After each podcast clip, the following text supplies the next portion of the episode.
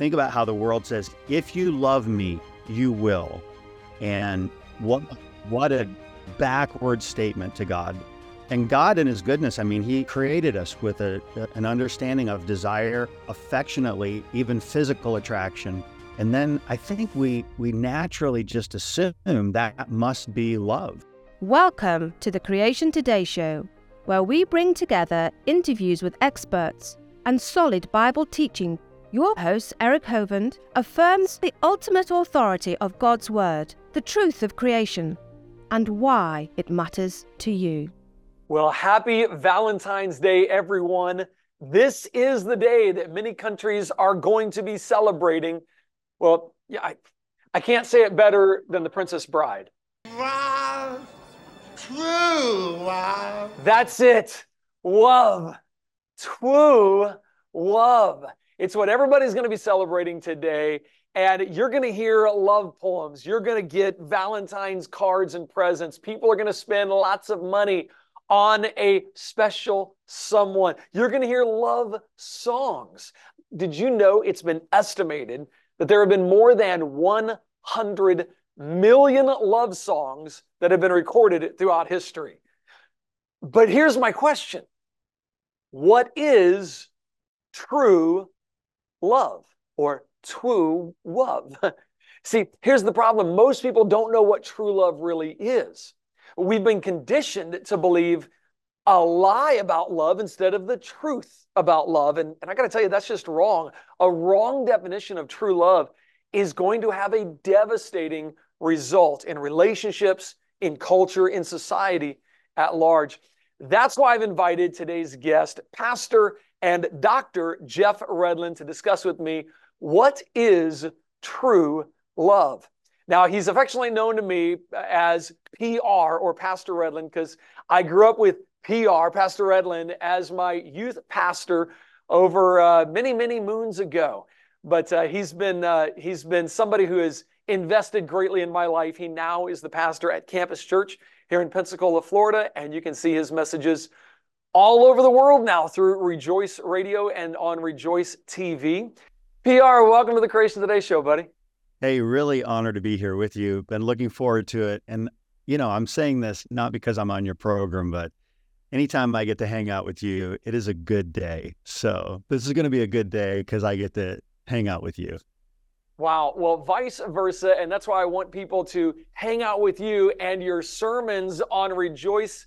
It's rejoicetv.org, I believe. Is that, do you remember? Yeah. Is that, that's what Yeah, we yeah. got. Okay. Rejoicetv.org. Oh my goodness. You, you communicate with such biblical accuracy and practical application in every single one of your messages. So highly, highly, highly recommend to all of you, all of my friends, please go to rejoicetv.org or you guys have a podcast. You got multiple, you guys are on social media, multiple ways to get in touch with what and how you teach. Is that correct?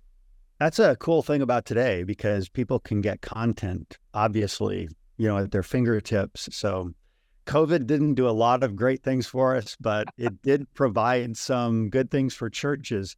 You know, I think a lot of people have connected through, you know, digital means. I don't think that's the end goal, by the way, for the church. Uh, but I do think it's a great open door for the church, and people are connecting that way, and we're grateful for it. I love it. Speaking of love, uh, is it possible?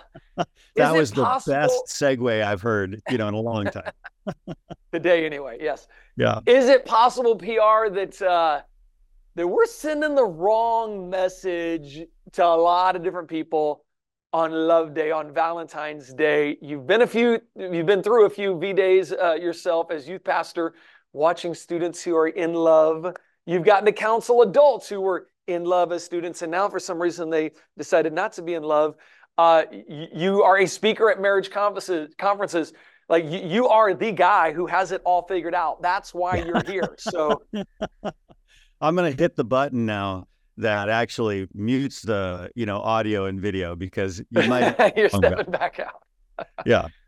Well, you have had a lot of life experience and a lot Yeah. of experience watching watching couples and watching what is love. And uh, I really am interested in your perspective on what is the world teaching versus what the Bible says. If the Bible is my foundation, how do I need to be seeing love correctly and applying it to my life? So, can we just dive into what what is true love? Okay, you say that very well. You know, I was thinking, I was writing my my wife her Valentine, okay, and I was thinking about when I was a kid. The, I mean, think about the hundreds of Valentines. I don't know if you did this, but man, and I went to Lincoln Elementary School, and from the time I went to school, we took those little cards, you know, and you would put everybody's name on them, and you'd send them to everybody, you know, and then you'd look forward to getting them. And as you started to get a little bit older, you did look forward to getting certain ones. I mean, we're even talking fifth, sixth grade, you know, yes. like if someone sent you, and if they underline something in the card, you know, we're all jazzed about it because we're getting something from someone that has caught our attention. Okay. And I don't know that this is, I'm, I'm not saying this is the wrong, you know, message that we're, we're growing up with, but we, we have a strong connection to attraction that we equate to love. Okay. And God in his goodness, I mean, he, he gave us a desire for um, he created us with a, an understanding of desire, affectionately, even physical attraction, and specifically, of course, to opposite genders.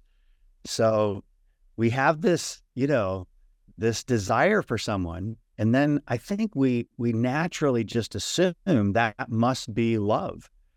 And I mean, how many times does a does a a tenth grader look at somebody he's never seen before at summer camp and say to the guys that are around him, dude, seriously, I am in love. Okay. But no idea what you're talking about, PR. No, I was yeah, far beyond that when I was in 10th grade. Yeah. Yeah. yeah.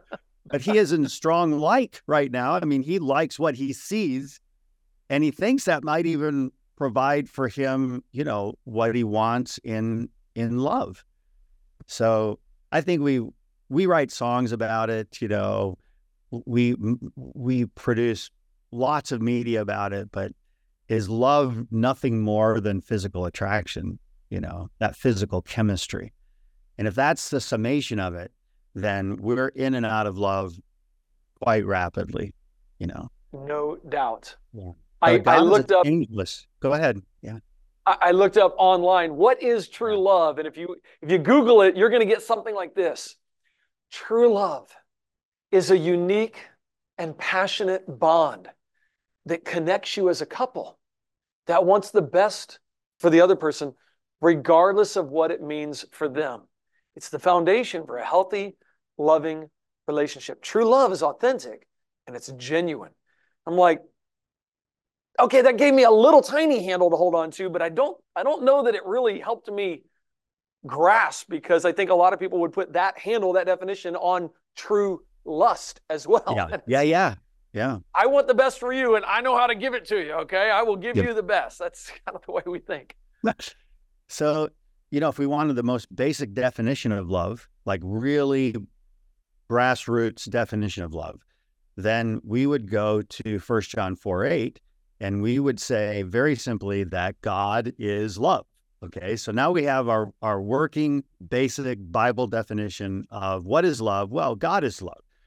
And if we don't um, start with an understanding of, of correctly what does that mean, then we're gonna we're gonna wind up in a really bad place. Okay.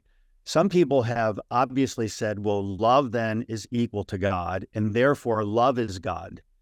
And that's a wrong starting point. So love is not God. Um, what God does for us in His Word is He defines for us His essential attributes. Okay. And we would say that love is one of God's essential attributes. God's holy in his essence. So all of his attributes are connected to his holiness. And then God, um, all of his attributes, um, some of them are exclusively his, like God's omnipotent. Okay. We're not going to get to heaven someday, and I'm going to be omnipotent when I get to heaven. That that that's theologically impossible because you can't have two omnipotent beings at the same time. So God has attributes that are exclusively His, and then He has moral attributes that you and I are built to reflect. And, and God is in one of His essential attributes, God is love. So, what does that mean? Does God have these feelings towards us? And do we have to do something? Does he find us attractive? You know, is there something in us that sparked the, the interest of God? So, you know, you're married to Tanya, okay? Okay, so why did you fall in love with Tanya? Because it's it's probably not going to be the great uh, reflection of God and His love. So let's let's start with that question. So yeah, yeah. Unfortunately, I think you're probably right. Uh, Yeah. My my love for Tanya was I loved her personality. I loved her looks. Oh man, I Yeah. love her looks.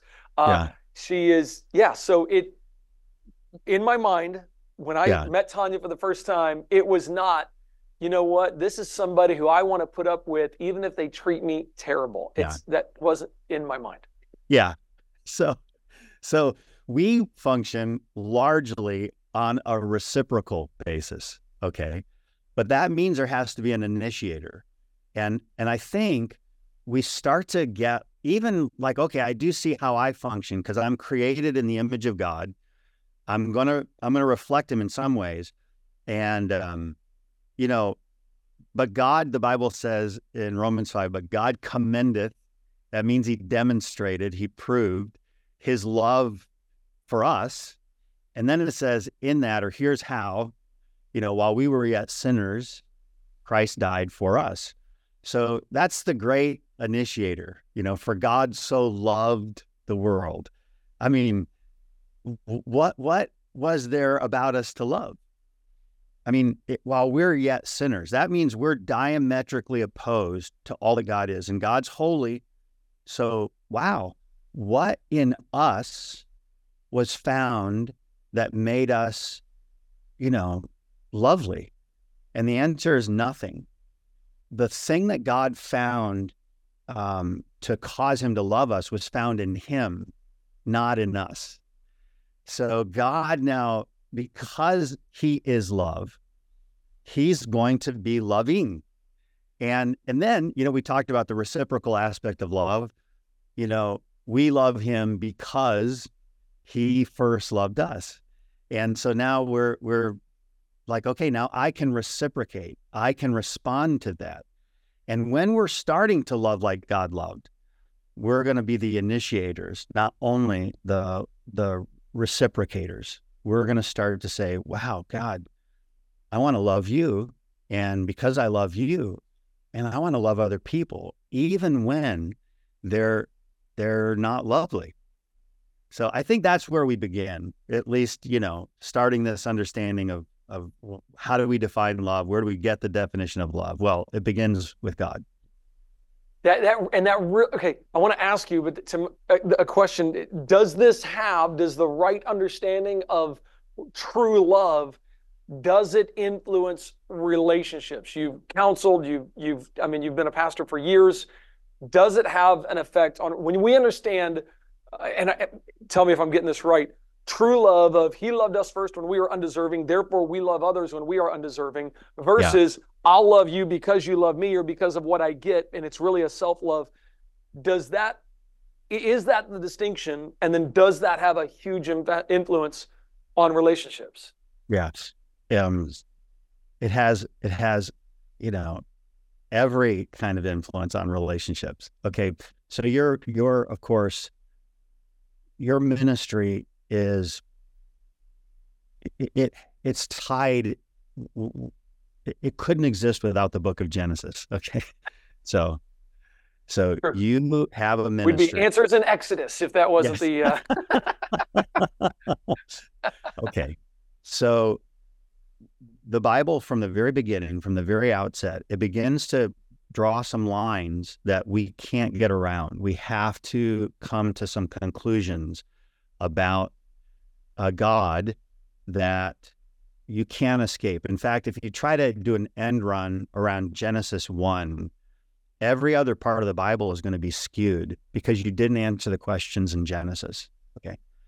And one of the things that it's a non-negotiable.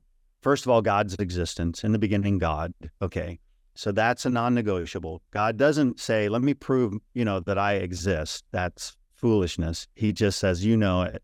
In the beginning, here's what I did." and then creation. You can't get around that. Okay. So he makes you face the reality of I create, I exist, I created. And then he makes you deal with the reality that he is good. Okay. Repeatedly, he keeps coming back to, and and it was good. And then the summation of all that God created, this is very good. Okay, now think about how you and I oftentimes view God through a lens other than his goodness. Now, well, why did God do that to me? Why did God not allow this to happen? Why all these, you know, very bad things?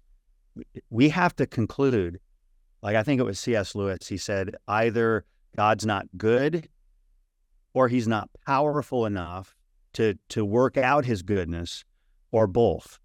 He's just, you know, he's he he can't do it. He's not omnipotent. Well, what he starts to back up and and to realize is, wow, first of all, how do I have an understanding of goodness? It comes from God. And then, wow, is it possible that this God is so great and so good that he can take the ill intentions of a man's free will, ability to choose, and even turn man's ill intentions into something that's good? When we start to look at God in ways th- through a lens that God says you're going to have to face this, we start to actually see God accurately. And it's like, wow, God, even this bad thing, understandably bad, God, even in that, I can taste and see your goodness. I might not experience it to the fullness, that's heaven. But I get a little tasting, even on this side of eternity, that God, you are in fact always and only good. Okay, so that's one of his attributes. God is good, right? And then, wow, God is love. So now not only is he going to do something good, he's going to be self sacrificing because he is love he's going to see something as this is for your greater good. And God loves us too much to leave us unlovely. Okay. he loves us too much to leave us as we are or to give us what we in our in our childlike, you know, mentality think we have to have. You know, you were talking about the person. I have to have this person or I have to have this thing. God, if you love me, you will give me X, Y, and Z. But I think God says, no, listen, because I love you, I, I'm not going to give you. He's not like this doting grandparent that, you know, the grandkids love going to grandpa and grandma's because they get everything, you know, at grandpa and grandma's house. He's he's a loving father and he loves us too much and he's too good to leave us how we are and how contrary that is to the world's definition today of love. You know, I'll stop talking here, but think about how the world says, if you love me, you will. And that is what, so true. And that's what a backward statement to God. If you love me, you will is a yeah. backward statement to God. So really we yeah. we can't understand love without understanding God. Would that be kind of a summation of of if God is God is yeah. God, God is creator, yeah. And if we're going to view, tell me if I'm telling this right, if we're going to we're going to view his actions through his goodness because God is good, and if God is love, can we really understand love without understanding that direction of start with God, get love versus love is what I get out of something? Yes. So if we start with, you know, the one who is the definition, we're going to mm-hmm. rightly define something something. Now we have to rightly define God, of course, but if we start there, okay, um, if I can know Him, okay. Um, Moses said it this way. This was so insightful. Okay, and this is all in that discourse when God said He's putting Moses to the test. He says, Moses, I'm going to take you into the promised land. I'm going to bring you in. I'll send an angel before you, but I'm not going to go. And Moses says, Oh, no, no, no, no, no. I'm not going if you're not going. Okay. and then God says, okay, I'm going to go. And then Moses says this. He asks this really, like, I don't know, wonderfully insightful question. He said, Show me now thy ways that I may know thee. Okay, God, show me how do you operate? Because if I can watch what you do, I'm going to start figuring out who you are. Okay, it, it's one thing for us to be told about somebody, but it's another thing for us to actually watch them. You know, like I'm going to study them for a while. And we might have a definition of them, but their actions demonstrate the reality of the definition. And and Moses is saying, God, how do you how do you how do you work? How do you operate? And the more I understand how you function, the more I'm going to start to understand you. Well, wow, let the pages of the Bible unfold before you and see, like, wow, this God, look at what he does here. Look at what he does here. And then look at the ultimate expression of love that the the guilty you know would would say i'm going to allow the guilty to take on the work the righteousness of the innocent and the just one is going to die for the unjust ones that he might bring us to god you know greater love hath no man than this that a man lay down his life for his friends we, we can truly know god just by studying his actions and we're going to see love inked through every part of the pages of scripture. It's just remarkable. So I got a few minutes left with social media. Can you put your counselor hat on for a minute? And there are going to be people today that are trying to express love in a in a way that the culture has said is meaningful that isn't really the true definition of meaningful and and and counsel us real quick on on what happens or what actions would we take if we had a proper understanding of love in our relationships. And this could this doesn't have to be the the love as in the ooey gooey uh, emotional love of of a of a of a of a significant other, even in all of our relationships. Okay. I think one of the things we haven't done really great at times in Christianity is we have defined love as a list of don'ts. Okay. And um, if you love me, you won't do this. Okay. Okay. Imagine if your only goal in driving a car was to not hit somebody. Okay. your only goal. Like you just get in the car and, uh, oh, I, I hope I don't hit somebody. I'm, I have to just avoid uh, every possible. I mean, that's a terrible way. Now, that should be part of your goal, right? So that's part of your goal. Don't hit anybody. Okay. You tell that to your 16 year old. Okay. Hey, don't hit anybody. okay. But really, you have so much more to driving. I mean, you want to get somewhere. Um, and I mean, all things being equal, you want to enjoy the journey, right? There's something enjoyable about just the journey. And I think sometimes with when it comes to love, you know, we we get on this we try to define our love for God by what we don't do. You know, well, I don't do this and I don't do this. Why don't you do that? Because I love God. Okay. But yeah. does anybody really see Christ? Is that what's sending a message to a watching world because of what I don't do? I don't know that that's as compelling of a reason to see the love of God. You know, I think I think what the world's looking for is the reality of what do you do and why do you do this? How do you reach out? How do you touch somebody's life? How how are the hands and feet of Jesus being expressed in yours? Um, you know, again, if we if you want to, you know, back to Exodus, uh, you know, if there's only one image that God says, you know, thou shalt not make any graven image. Well, why not? Because the only image that God has sanctioned, Eric, is you and me. We're the image. And if God is love, I I don't think that we we know about God because of what he didn't do.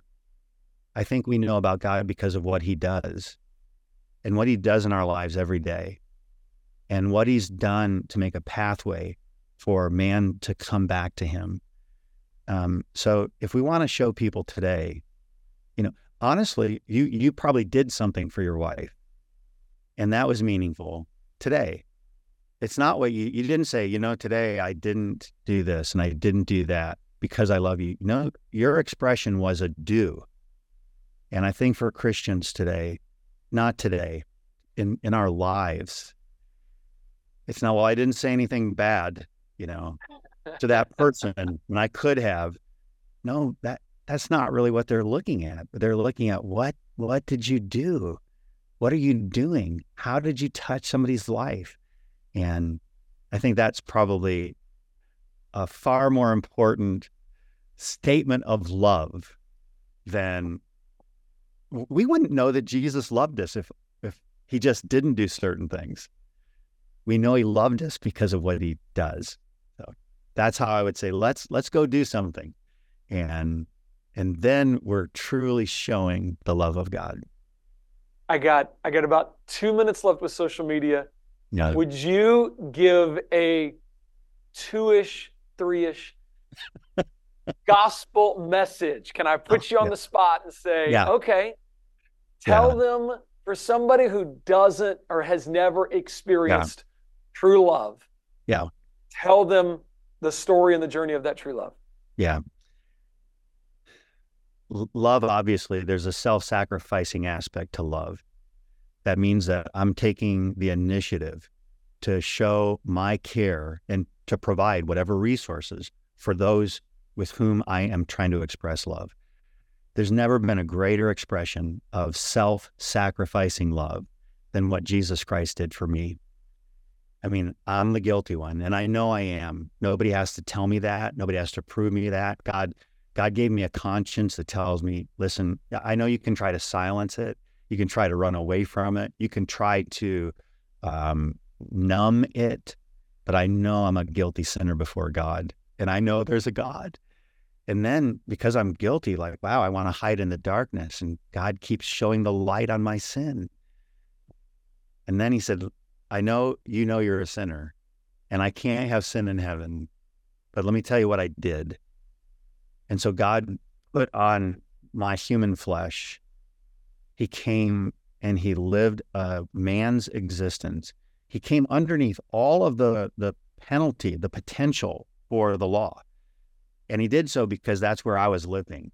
So he came under the law so that he could redeem me under the law. He satisfied all the just demands of a holy God. Everything, nothing was missed. So he was the perfect man. And then he said, You're fallen under the first man. You can be completed under the last or the second man. And he said, Who do you want to be your representative? Adam, the sinner, or Jesus, the true saint? And, and when I was 17, I said, I, I'll take Jesus and and he died for me took my place all of my sin he said put it on me no excuses put it on me and he did all that was necessary for me and he became my representative he proved he was god because he came you know 3 days later out of a borrowed tomb and now he ever lives inviting people to experience that kind of love a, a self-sac you've never been loved with that kind of sacrifice in the same degree to which Jesus loves us. So I did that when I was 17 and I'm I can't be separated from that love. I wish we had time to talk about that, but you, you can't that's a love that can't be broken.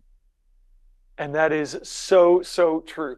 Hey, if you're watching and you've never experienced the real love of your creator, forgiveness of your sin, I've experienced same thing, forgiveness of my sin.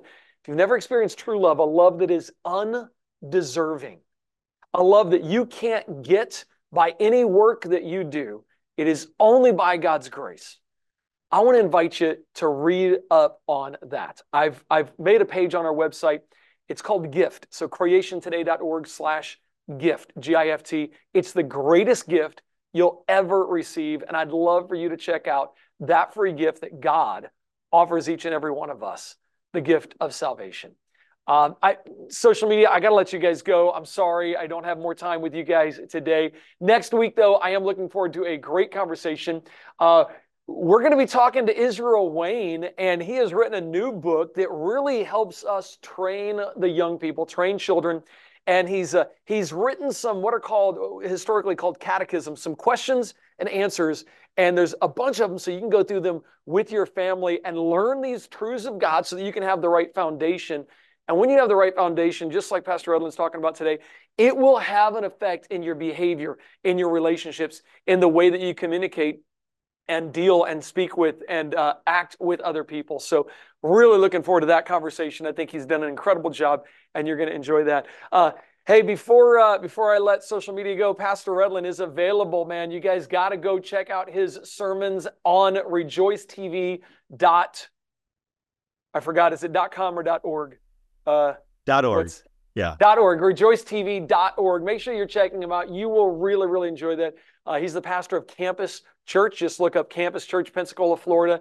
I'm telling you, you, you ought to just put on a schedule once a week to listen to a weekly sermon by Pastor Redlin, and you will be so, so blessed. It'll really encourage your soul. So thank you guys for joining us, and uh, hope you guys enjoy the teachings of PR, uh, Pastor Redlin, uh, as I affectionately call him PR, uh, in the future. Thank you, and we'll see you next week.